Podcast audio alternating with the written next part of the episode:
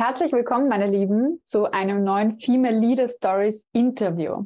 Ich rühme mich ja damit, dass ich immer ganz besondere Gäste bei uns im Podcast versammle. Und heute ist mir mal wieder ein Coup gelungen, auf den ich schon lange hingearbeitet habe. Stimmt's, Magdalena? Ja. Magdalena äh, bin ich schon in den Ohren gelegen, dass sie bei uns im Podcast auftritt und ihr Wissen über Gefühle im Business mit uns teilt alle, die heute zuhören, sind in der einen oder anderen Art und Weise auf ihrem Weg zur Leaderin in der Karriere. Und Magdalena ist da sicherlich ein Vorbild für viele, weil sie es geschafft hat, einfach ein Standing für sich selber aufzubauen, mit ihrem Thema präsent zu sein und ganz, ganz viele Menschen auf dem Weg zu impacten. Sie hat nämlich in der Rolle als Diversity und Inclusion Lead bei Microsoft Germany und auch als Autorin von Mitgefühl einen wahnsinnigen Impact einfach auf Menschen. Und ich freue mich sehr, dass wir heute von deinem Wissen naschen dürfen ähm, und dass du uns deine eigene Karrierestory erzählst und teilhaben lässt und auch ja, wertvolle Inputs für die Zuhörerinnen mitgibst. In dem Sinn, herzlich willkommen, Magdalena. Freue mich, dass du da bist. Vielen, vielen Dank für die Einladung, Katja. Ich freue mich auch ganz arg und bin gespannt auf unser Gespräch. Herzlich willkommen im Female Leader Stories Podcast, deinem Podcast für Karriere, Leadership und Selbstverwirklichung für Frauen. Es ist ja gerade, äh, wie soll man sagen, eine interessante Zeit für Diversity und Inclusion. Also in den letzten Jahren hat das Thema Fahrt aufgenommen. Gott sei Dank muss man sagen. Es gab Rückschläge mit der Pandemie und auch ja, die Krisen, die äh, folgen, sind nicht unbedingt gut für die Budgets auch in dem Bereich. Wie, wie war deine Entwicklung in der Rolle, beziehungsweise was macht ein Diversity Lead in einem riesen IT-Unternehmen? Ja, ich glaube eher die Frage ist, was, was macht man nicht, ähm, weil die Verantwortung ganz breit ist und ähm, natürlich die Vielfalt innerhalb der Diversität mhm. so unglaublich groß und ähm, sich da ja. auch immer wieder ganz viel entwickelt. Ähm, ich bin, glaube ich, selbst in diese oder zu dieser Rolle gekommen, ähm, einfach aus, aus wirklich persönlicher Überzeugung. Ich bin bei Microsoft schon ähm, mehrere Jahre, ich bin jetzt ähm, ein bisschen mehr als sieben Jahre im Unternehmen und habe damals angefangen in der Unternehmenskommunikation. Und habe aber von Anfang an, eigentlich von Tag eins erlebt, ähm, wie viel auch ähm, im Unternehmen auf die Kultur geachtet wird und wie stark das gefördert wird, wie viele unterschiedliche Menschen es auch im Unternehmen gibt und ähm, für mich war es tatsächlich ähm, damals das erste Mal, dass ich mich ähm, nach meinem Quereinstieg so gefühlt habe, dass ich nicht die bin, die anders äh, ist, sondern dass irgendwie alle anders sind. Und das war für mich so das sehr positive Erlebnis mit Diversität wirklich von Tag eins ähm, im ja. Unternehmen.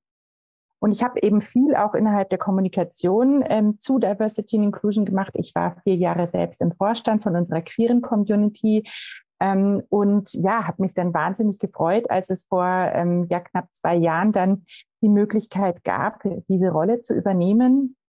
Und in dieser Rolle mache ich, wie ich vorher schon gesagt habe, ganz viele unterschiedliche Dinge. Es geht natürlich einerseits intern um die Unternehmenskultur, um unsere Communities, die wir haben, aber auch ganz stark ähm, ja darum, was wir so als Unternehmen tun, wie wir, was wir für eine Haltung auch annehmen innerhalb der Wirtschaft, innerhalb der Gesellschaft, welche Verantwortung wir auch übernehmen und ähm, wie natürlich Diversity and Inclusion dazu beiträgt, innovativer und damit als Unternehmen auch erfolgreicher zu werden. Ja, wo der Mehrwert auch noch mal klarer wird fürs Unternehmen, mhm. außer dass sich sowieso dann mehr Leute wohlfühlen. Das ist aber was Interessantes gesagt, was ich gern aufgreifen möchte, weil wir ja auch über deine Karriere Bescheid äh, wissen möchten und davon lernen mhm. möchten. Du hast dich zuerst engagiert eigentlich in der queeren Community, hast dort was im Vorstand und hast dann daraus unter Anführungszeichen aus deinem Engagement auch wiederum einen Job gemacht.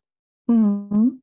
Ja, ja, und ich glaube, das ist ganz wichtig, dass wir, dass wir da gut darauf achten, was ähm, unsere eigenen Werte sind, was uns ja. antreibt, wo, wo so die Leidenschaft drin steckt.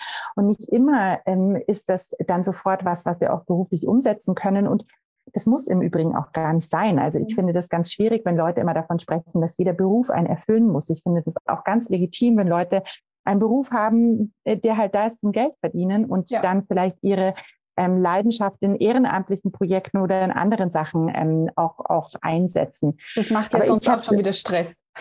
Ganz genau, ganz genau. Und davon haben wir eh genug. Aber ähm, ich glaube, für mich war es einfach ganz wichtig zu sehen, dass ich auch den Raum und die Möglichkeit habe und dass ich mir aber auch selbst den Raum nehmen kann, mich für Dinge zu engagieren, die mir wichtig sind. Und ähm, bei mir hat das dann tatsächlich auch dazu geführt, dass daraus ähm, jetzt quasi meine Hauptaufgabe geworden ist. Mm, mm, ja, du hast dich dann äh, auch entschlossen, Autorin zu werden, ja, und vor allem über Gefühle zu schreiben im Business. Warum war dir dieses Thema so wichtig oder wie ist dir das auch untergekommen, als du deine Karriere gemacht hast? Mm, ja, ja, ich glaube, dazu muss ich ein bisschen ausholen und ähm, ein bisschen ja nochmal so über meine gesamtberufliche Entwicklung ähm, erzählen. Super Weil gerne. ich bin eben ursprünglich gelernte Kinderpflegerin. Also ich habe bis heute kein Abitur und kein Hochschulstudium. Das habe ich erst mal also in, in der sozialen also auf LinkedIn war nicht, äh, bewusst unter Anführungszeichen. Also hast du dein eigenes Imposter, äh, so wie du da geschrieben hast, vielleicht auch gut, gut überwunden, äh, weil man merkt es nach außen nicht. Ich habe es dann erst im Buch gelesen. Ah ja, sehr gut zu wissen. Ja, ähm, aber eben genau, ich bin, ich bin Kinderpflegerin und bin eben dadurch auch in dieser sozialen Arbeitswelt quasi ähm, groß geworden. Das war mein Einstieg ins Arbeiten und habe auch fünf Jahre in dem Beruf gearbeitet. Und ähm, ich denke, wie die meisten wissen oder sich vorstellen können, ist ähm, die soziale Arbeitswelt natürlich sehr stark geprägt von Emotionen. Und das ist was, was mich, glaube ich, als Person sehr ausmacht. Ich bin ein sehr emotionsstarker Mensch und ähm, ja, für, für mich ist es einfach auch ein ganz wichtiges Thema. Und ähm, ich habe dann mit Mitte 20 einen Quereinstieg gemacht in die Büroarbeitswelt, sage ich immer in Anführungsstrichen. Und plötzlich waren Emotionen so gar nicht mehr ähm, Thema. Ich hatte das Gefühl, da sind irgendwie alle Menschen eher so Roboter und ähm, Emotionen darf man da gar nicht zeigen. Aber weil ich ja ähm, quasi fremd in diese Arbeitswelt gekommen bin, dachte ich, es liegt an mir und dachte ich eben, naja, wenn die alle so sind, dann muss ich mich eben anpassen.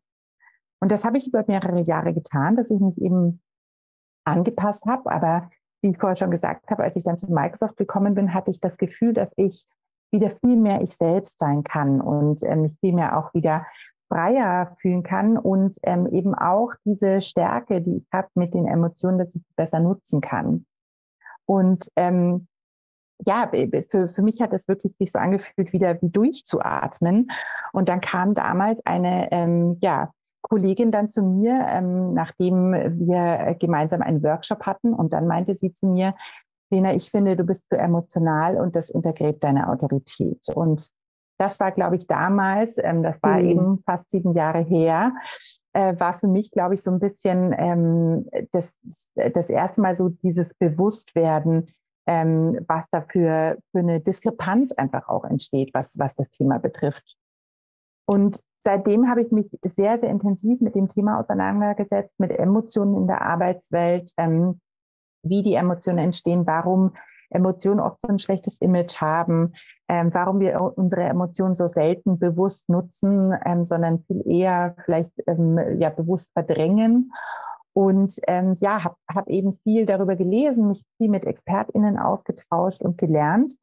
Und ähm, tatsächlich habe ich mich gar nicht irgendwie so selbst entschieden, dann ein Buch zu schreiben, sondern ähm, ich hatte das, das Glück, das Privileg, dass der Verlag ähm, auf mich zukam, beziehungsweise die Lektorin und eben gefragt hätten, hatten, ob ich nicht Lust hätte, ein Buch darüber zu schreiben. Und ähm, ja, das habe ich dann gemacht.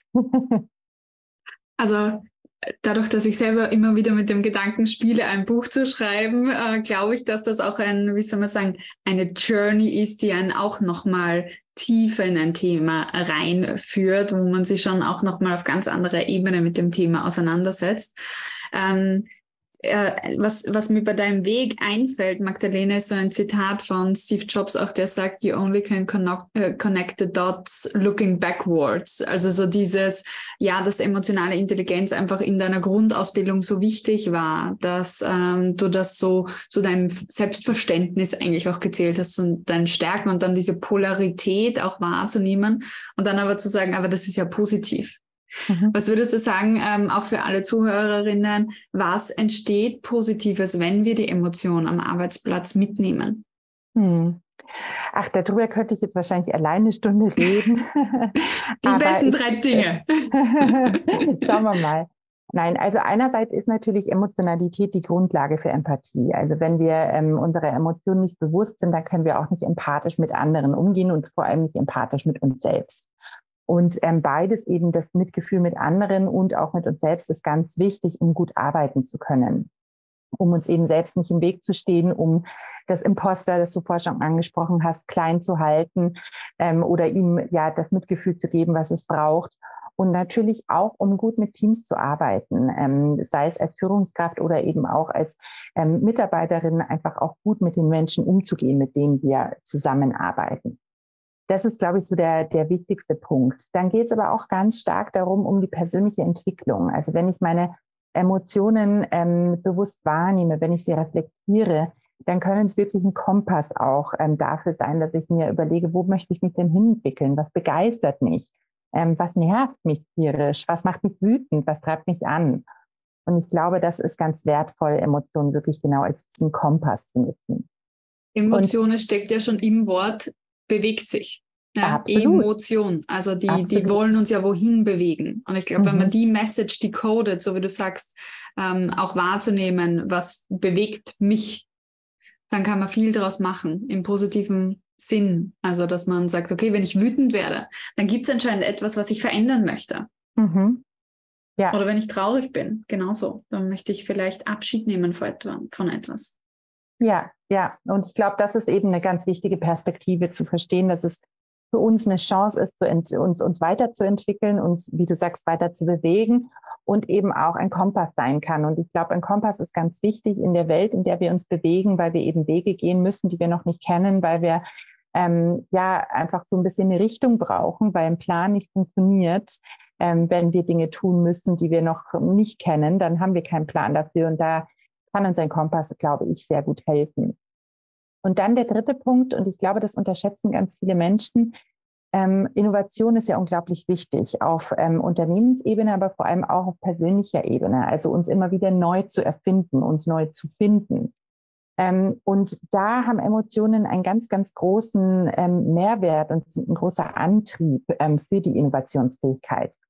Ähm, Innovation hat wieder viel mit Empathie zu tun. Also wenn ich neue Produkte entwickeln will, wenn ich neue Lösungen entwickeln will, dann muss ich mir überlegen, was brauchen denn meine zukünftigen Kunden und Kundinnen? Ähm, wie kann ich ihnen am besten helfen? Wie könnten sie das Produkt oder die Lösung am besten nutzen? Und ähm, das äh, ist, ist eben ganz, ganz essentiell für diese Innovation. Und wir müssen uns als Unternehmen, aber auch als Mitarbeitende immer wieder neu erfinden. Und das funktioniert eben nur, wenn wir diese Innovationskraft auch ähm, nutzen und dafür eben unsere Empathie einsetzen können. Dann weiß ich, woher die Innovationskraft von Microsoft jetzt kommt. Also da war ja auch einiges los in, in den letzten Jahren bei euch sozusagen. Neuestes Ding ist natürlich ChatGPT und alles, was im Unternehmen äh, dadurch dann entstanden ist in dem Connex. Und ähm, war erst letztens überstanden, was Bing jetzt kann mhm.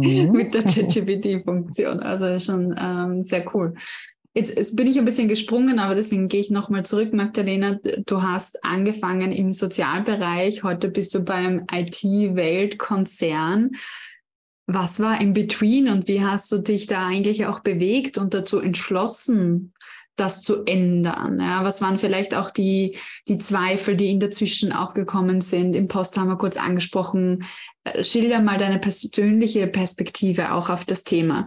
So ein Zeitpunkt. Ich finde es super, dass du sagst, äh, auch im Buch, Imposter-Syndrom sollte man nicht sagen. Das möchte ich hier an der Stelle, habe ich schon öfter im Podcast gesagt, aber möchte ich nochmal sagen. Syndrom ist eine Krankheit, das trifft auf das Ganze einfach nicht zu und das ist irgendwie ein viel krasserer Stempel, als mhm. es eigentlich sein sollte. Und ähm, ja. deswegen bitte liebevoller kleiner Hochstapler oder einen anderen Kosenamen dafür entwickeln für diesen Anteil in uns, aber nicht als etwas betrachten, was krank in uns ist. Mhm. Ja, ja, ja. Ich glaube auch eben eher, es ist ein, ein Phänomen und ähm, das ist, glaube ich, auch wichtig zu verstehen. Eben, es kann auch was Temporäres sein. Es muss nicht ja. sein, dass es immer da ist und ähm, ja, eben eher liebevoll, wie du es gesagt hast, damit umzugehen.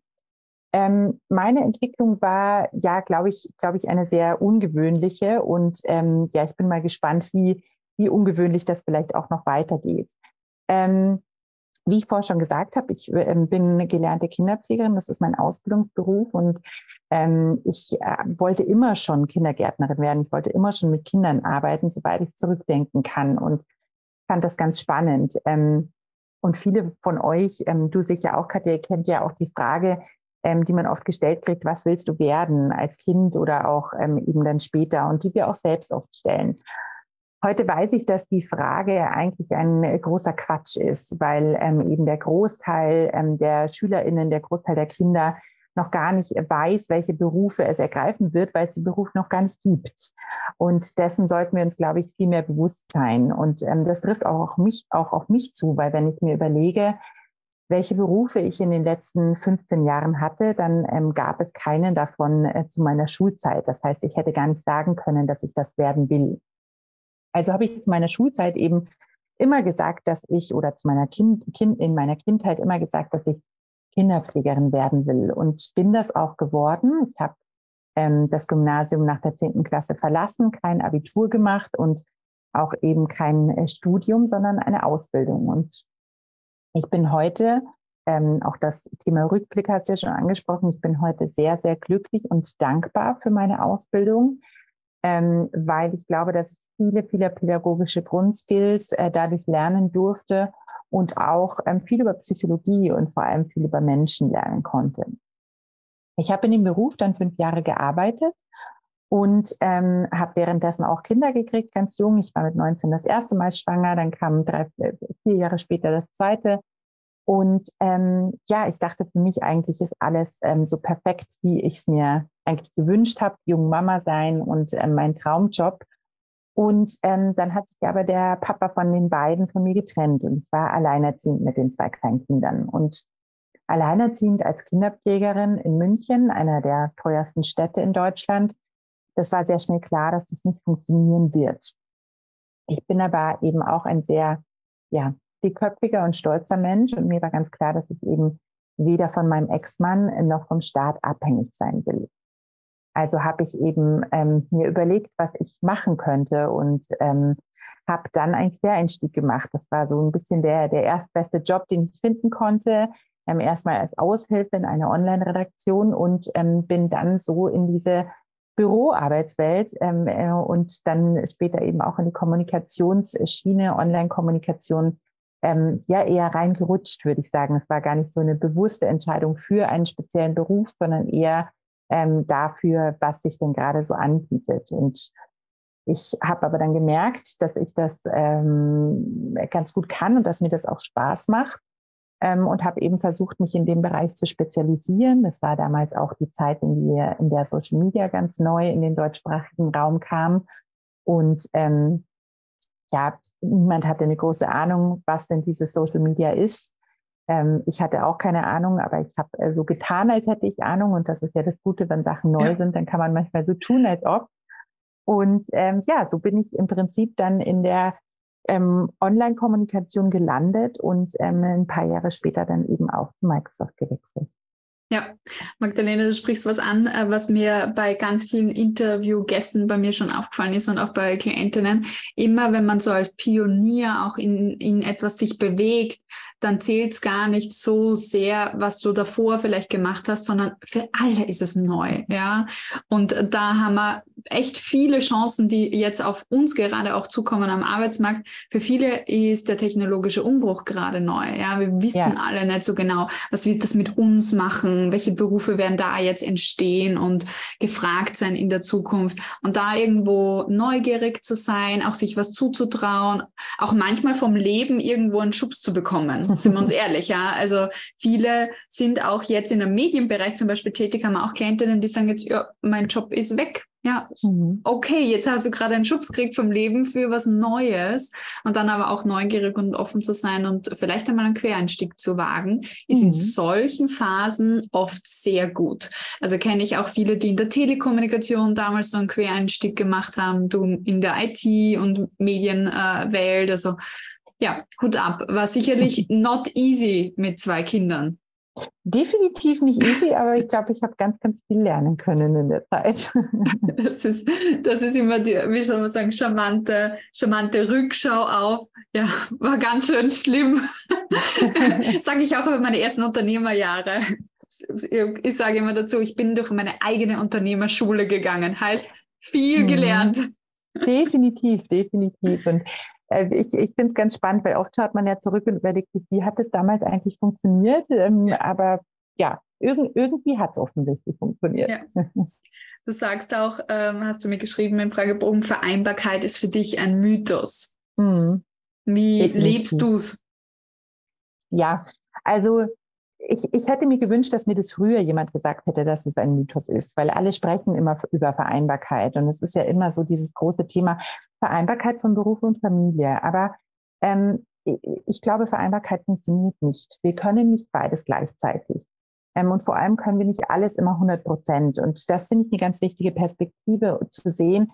Wir selbst haben 100 Prozent ähm, Energie am Tag bestenfalls. Manchmal haben wir, starten wir schon mit viel weniger, weil einfach irgendwie zu wenig Schlaf oder ähm, was auch immer.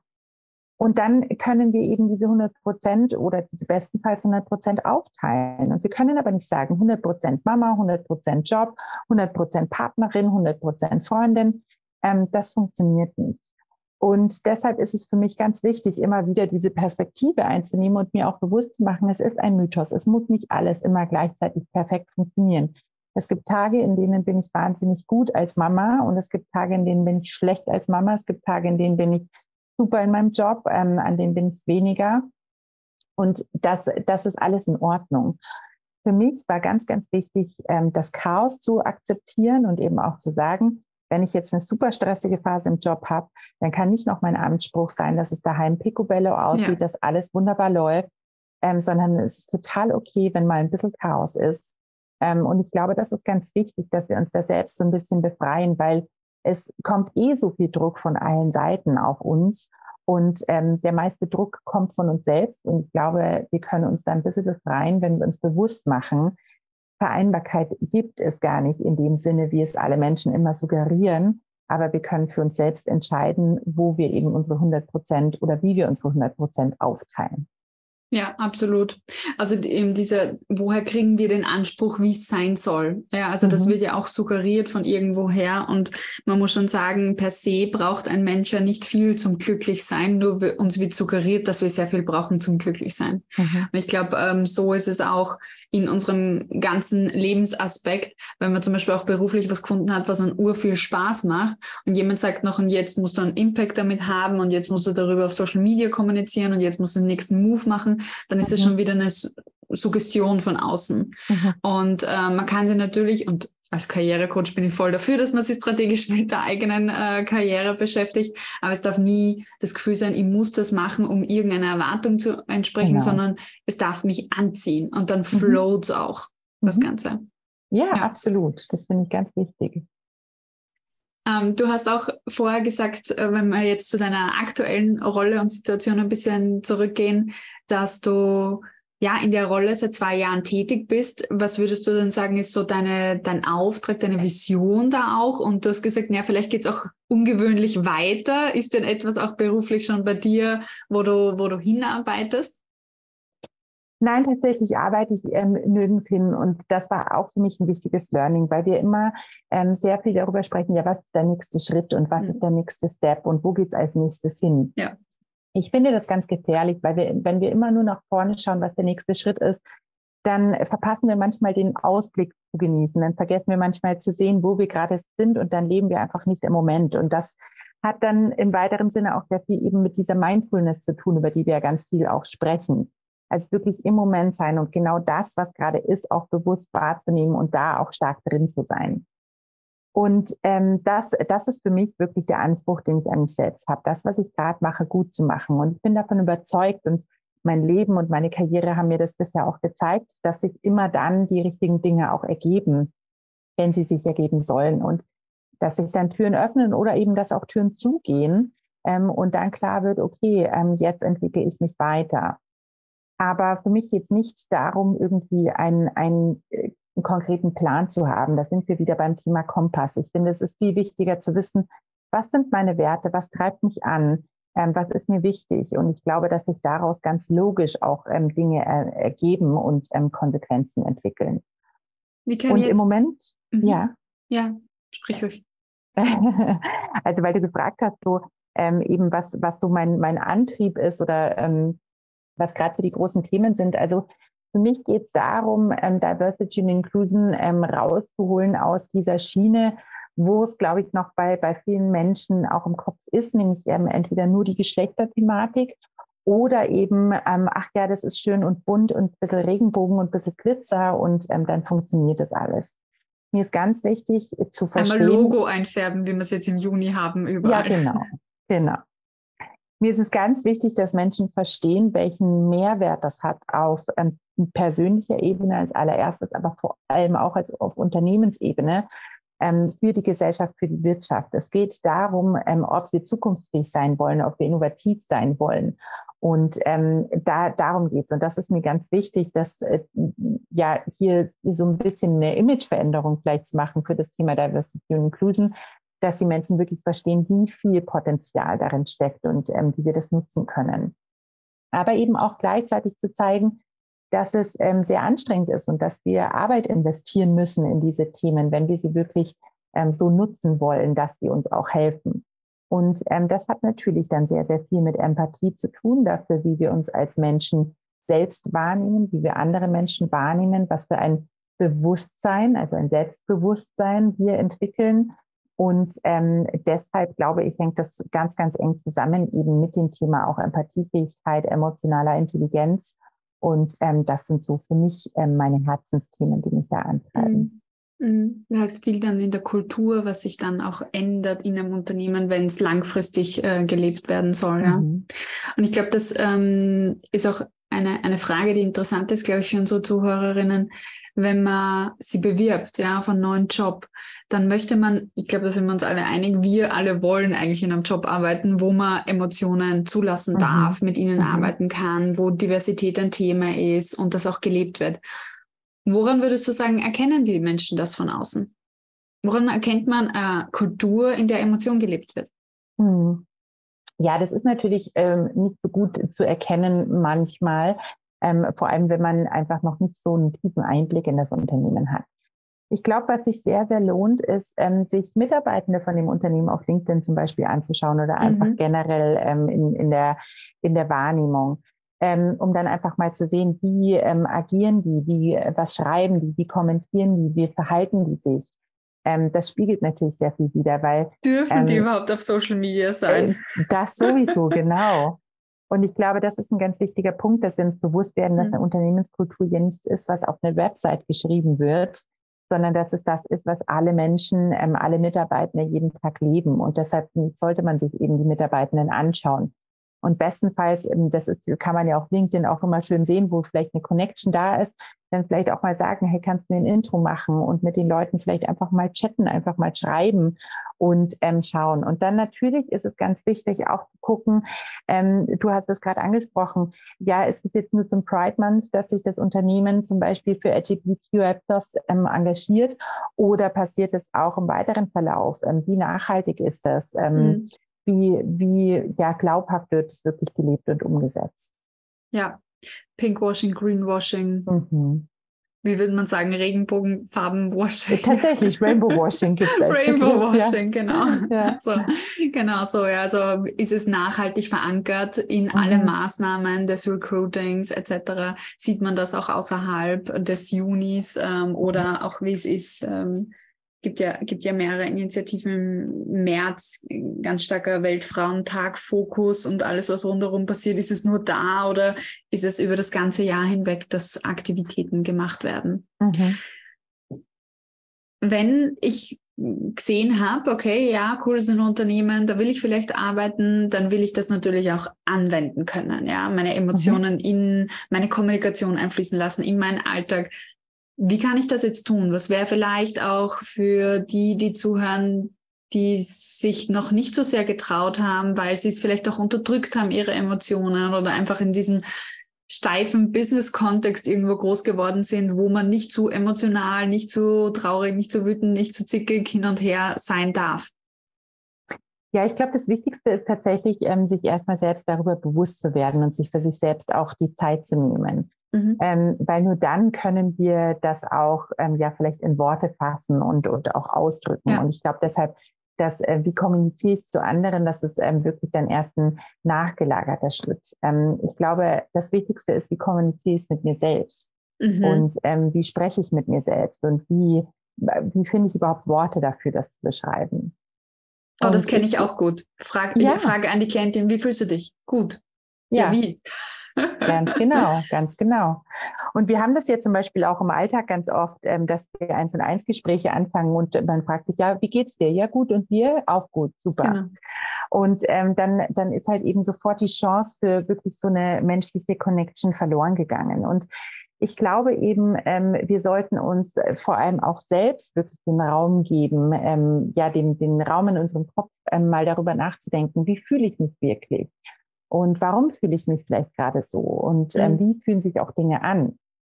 Und ähm, was, was mir da am Anfang wirklich geholfen hat, ist einfach mal so dreimal täglich einen Reminder im Handy zu stellen und einfach mal kurz den Handywecker eine Minute innezuhalten und zu überlegen, wie fühle ich mhm. mich jetzt gerade? Mhm. Ähm, wie fühlt sich das an? Warum fühle ich mich vielleicht gerade so? Wie, wie fühlt sich mein Körper an? Aber wie fühle ich mich auch in meinem Kopf? Und das so ein bisschen zu reflektieren. Ich glaube, das hilft schon ganz viel, um wieder ein Bewusstsein dafür zu entwickeln, und dann ist es aber auch ganz wichtig, eben auch Worte dafür, dafür zu finden, weil ähm, wenn wir über Emotionen sprechen, dann ist unser Wortschatz extrem begrenzt. Ähm, also wenn wir jetzt sagen würden, wir zwei bis zehnmal Emotionen auf, die wir kennen, dann hört es bei 15 mhm. spätestens auf. Und es ist ganz schön, es gibt ähm, beispielsweise das Rad der Emotionen. Schauen wir mal. Aber es gibt ja das, das Rad der Emotionen und das finde ich ganz spannend. Ähm, kann man einfach mal suchen. Im Internet gibt es ganz viele mhm. Visualisierungen dazu. Sich mal darüber bewusst zu machen, bin ich gerade wirklich wütend oder bin ich vielleicht enttäuscht? Ähm, ist mhm. es vielleicht doch eine Traurigkeit? Angst, ja. Ist es ein Neid? Ist es eine mhm. Angst? Ähm, wirklich das gut benennen zu können, das ist ganz wichtig, dass wir das wieder lernen. Und erst dann, glaube ich, geht es ähm, auch um, um andere und wie ich das vielleicht auch im Arbeitsalltag integrieren kann, wie ich mit anderen sprechen kann. Und ähm, ich würde eben sagen, da ähm, sind genau solche Themen, wie wir es gerade angesprochen hatten, wie geht's dir, ähm, die, die sollten wir vielleicht ein bisschen versuchen aufzulösen. Und ähm, anstatt, wie geht's dir, zu fragen, wie war dein Tag bisher? Wie war dein mhm. Wochenende? Wie war deine Woche? Also eben einfach einen Raum zu schaffen dafür, dass ähm, wir uns mal austauschen. Und ähm, das Schöne finde ich, das ist dann ein Raum und das Gegenüber kann ähm, selbst entscheiden, ob es den Raum nutzt oder nicht. Weil das hat ja auch wieder mit Empathie zu tun, dass wir andere nicht überfordern und mhm. dass wir uns nicht hinsetzen und sagen, so jetzt lass uns mal über Gefühle sprechen. Ähm, das wäre nämlich für viele auch sehr, sehr ja. schwierig. Und das Teenage, Teenage-Alter Kinder hast du jetzt gesagt, oder? Genau, genau. Sprechen die über die Gefühle mit dir? Die sprechen über Gefühle. Das ist tatsächlich ganz schön zu sehen. Und ich glaube auch, ähm, dass, wir, dass wir da ähm, echt spannende Generationen haben, mhm. die ähm, auch viele, viele neue Perspektiven, ganz viele wichtige Perspektiven jetzt in die Arbeitswelt mit reinbringen. Ja, das ist wunderschön. Also ich glaube, äh, ich kann das nur unterschreiben, diese Self-Awareness mal zu haben, ähm, zu spüren, was ist überhaupt mein Gefühl, dann die Interpretation des Gefühls auch zu lernen, was bedeutet mhm. es jetzt in einer Übersetzung, wenn ich wütend oder wenn ich traurig bin. Für alle, die das interessiert, kann ich auch äh, Viviane Dietmar Gefühle verstehen äh, empfehlen, die super, super Wörter dafür verwendet, was bedeutet jetzt ein Gefühl. Und dann im nächsten Schritt in der Kommunikation bin ich ein Fan der gewaltfreien Kommunikation ähm, nach Rosenberg, also dieses Gefühl auch auszusprechen zu können und mhm. auch mit einem Bedürfnis zu hinterlegen, das heißt mit einer Art von Handlungsaufforderung an mein Gegenüber, was brauche ich jetzt eigentlich, mhm. damit die, damit es mir wieder gut geht oder damit die, damit ich mir wieder in die Balance bringe in der Hinsicht. Ja, definitiv. Ja, und du hast auch vorher gesagt, und das kann ein Kompass sein. Und wenn ich, wenn ich jetzt mein Gefühl als Kompass verwende und ich sage, mir fällt immer wieder auf, hier werde ich wütend, hier werde ich traurig, hier geht es mir richtig gut. Was sollten die Menschen dann damit tun? Mhm, ja. Ähm, also ich glaube, das, das ist ja schon mal ein ganz, ganz äh, großer, wichtiger Schritt, wenn uns Muster bewusst werden, wenn wir sehen, oh, da gibt es ein Muster, da gibt es eben eine Folge ähm, und, und das äh, ist immer ähnlich. Ich reagiere beispielsweise ja. in bestimmten Situationen immer ähnlich oder ähm, es gibt eine bestimmte Person, die mich total begeistert oder die mich in den Wahnsinn treibt. Also auch das sind ja Muster. Und ich glaube, dann ist es wichtig, ähm, eben diese Muster, Muster so ein bisschen zu hinterfragen und zu gucken, wo sind diese Muster vielleicht entstanden. Viele Muster haben ja auch einen Ursprung ähm, in unserer Kindheit, wie wir sozialisiert sind. Und ähm, dann einfach genau darauf zu schauen, ähm, woher diese Muster kommen, eben anzuschauen, okay, ähm, jetzt habe ich das Muster hinterfragt, jetzt habe ich das Muster wirklich mir sehr bewusst gemacht. Jetzt kann ich überlegen, ähm, wie ich das Muster auch wieder auflöse. Und ähm, ich habe natürlich auch die Chance, dann in Zukunft vielleicht ganz anders in solche Situationen reinzugehen. Und ich glaube, das ist ja eben ähm, schon ganz wichtig, wenn wir Muster erkannt haben. Und dann ist es wichtig, finde ich, die Muster zurückzuverfolgen, zu gucken, wo kommen die Muster her, wo sind die entstanden, welche Glaubenssätze stecken vielleicht auch für mich selbst dahinter. Ähm, und das, das kann ja ganz spannend sein. Das ist vielleicht wie so ein bisschen eine Detektivarbeit und ähm, auch eine starke Selbstreflexion, sich das anzuschauen und dann zu gucken, wie kann ich diese Muster eben auch auflösen und ähm, was, was brauche ich, um ähm, diese Muster aufzulösen? Was könnte mir dabei helfen? Ja. Und ähm, eben auch, wie kann ich Situationen vermeiden, wenn ich weiß, das ist ein Muster, wenn ich weiß, in Situation XY, dann geht es mir immer so und so, dann fühle ich mich so und so. Dann eben auch zu überlegen, was brauche ich denn, um das vielleicht in Zukunft nicht mehr zu haben oder anders sehen zu können.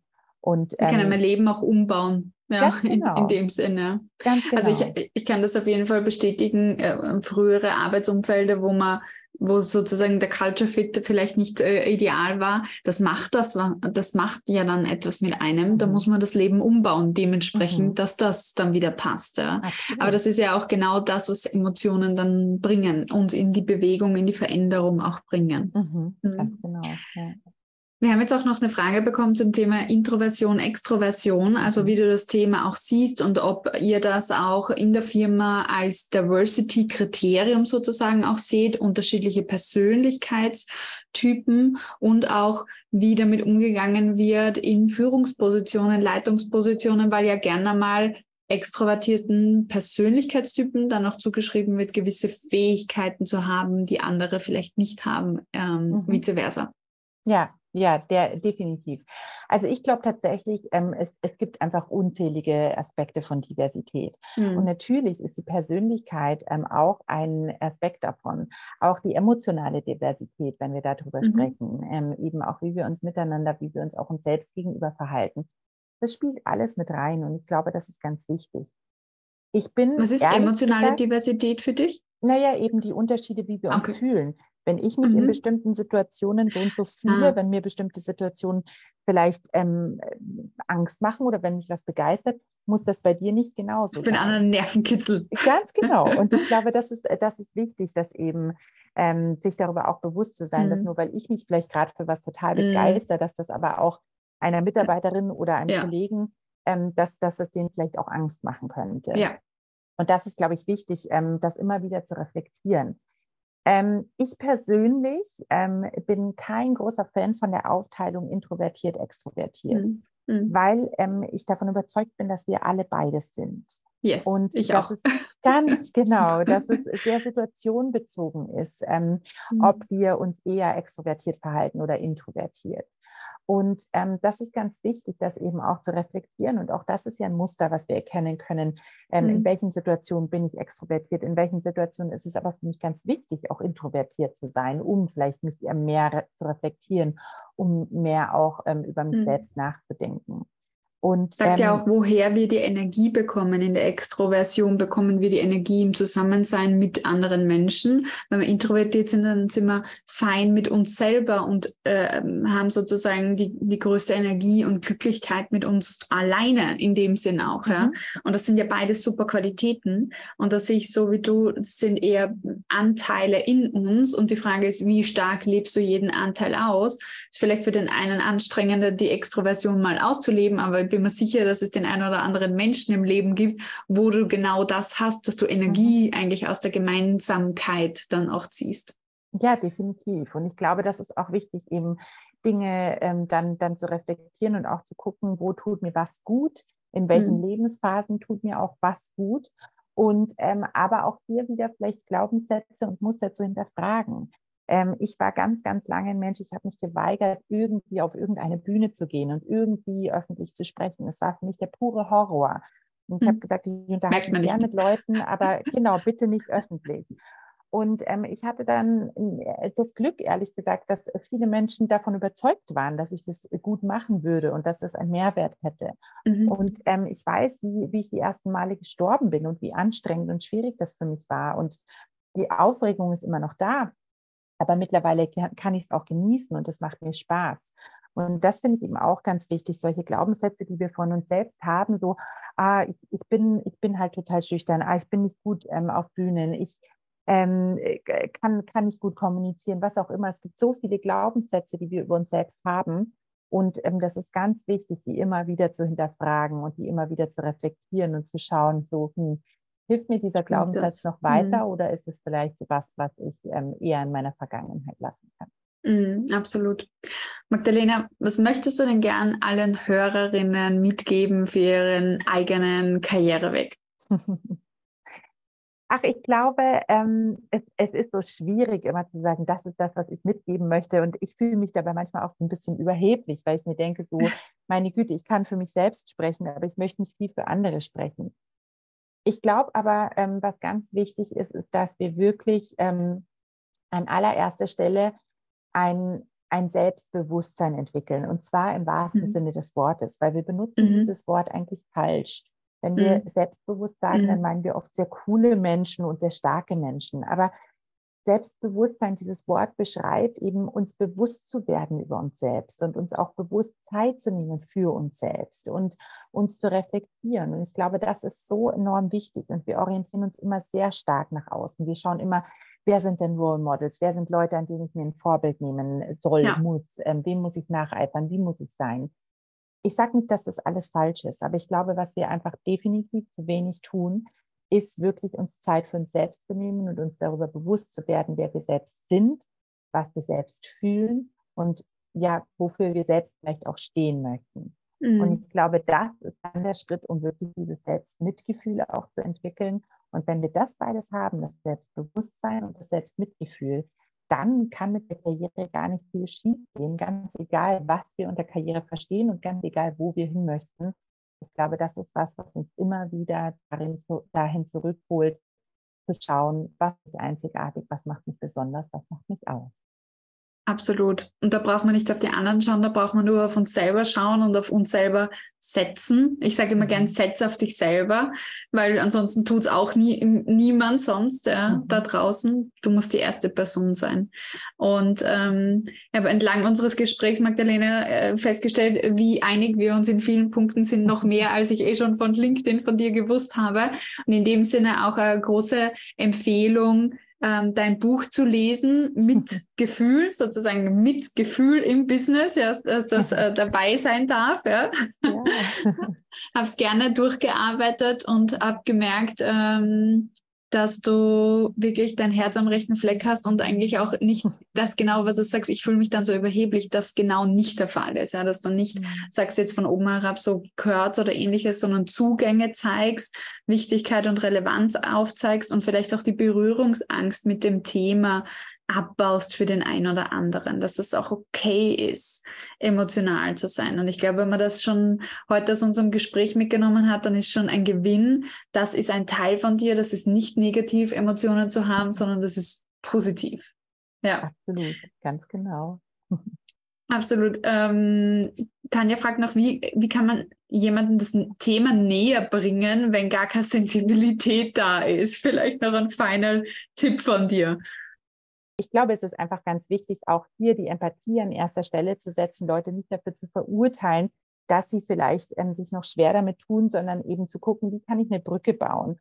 Und die Brücke ist meistens nicht so, jetzt komm, lass uns mal über Gefühle sprechen. Das ist für viele erstmal wirklich ganz schwierig. Ein Stretch. Genau, sondern erstmal vielleicht zu schauen, wie kann Person überhaupt ins Gespräch kommen? Wie kann ich diese Person reflektieren und dann vielleicht auch einfach mal Fragen zu stellen, auch zu sagen, so, ähm, ich nehme wahr, dass ähm, in bestimmten Situationen bist du immer sehr ähm, selbst reflektiert oder in bestimmten Situationen nehme ich dich sehr ähm, begeistert wahr. Vielleicht einfach auch durch, durch solche Rückfragen mal ein Gespräch anzuregen und so der Person einen Raum zu geben, eine Möglichkeit zu geben, sich vielleicht mal selbst zu reflektieren und darüber nachzudenken, hm, wie, wie fühle ich mich denn in bestimmten Situationen.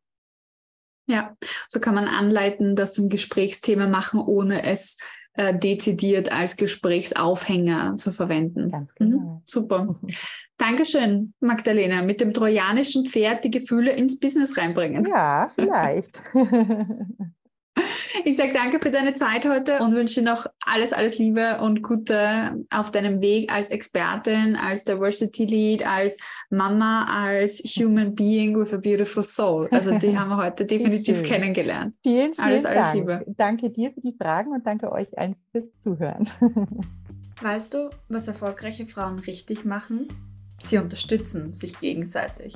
Genauso wie du es bei den Vorbildern hier im Female Leader Stories Podcast hörst, unterstütze deine Community, unterstütze Frauen in deiner Umgebung. Allzu oft ist es so, wenn wir erfolgreich werden, verlieren wir Freunde und Mitstreiterinnen auf dem Weg. Das muss aber nicht so sein.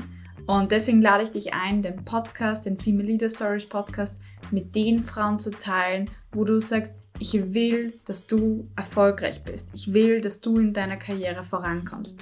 Dann machst du ihnen ein Geschenk und teilst diesen Podcast mit ihnen.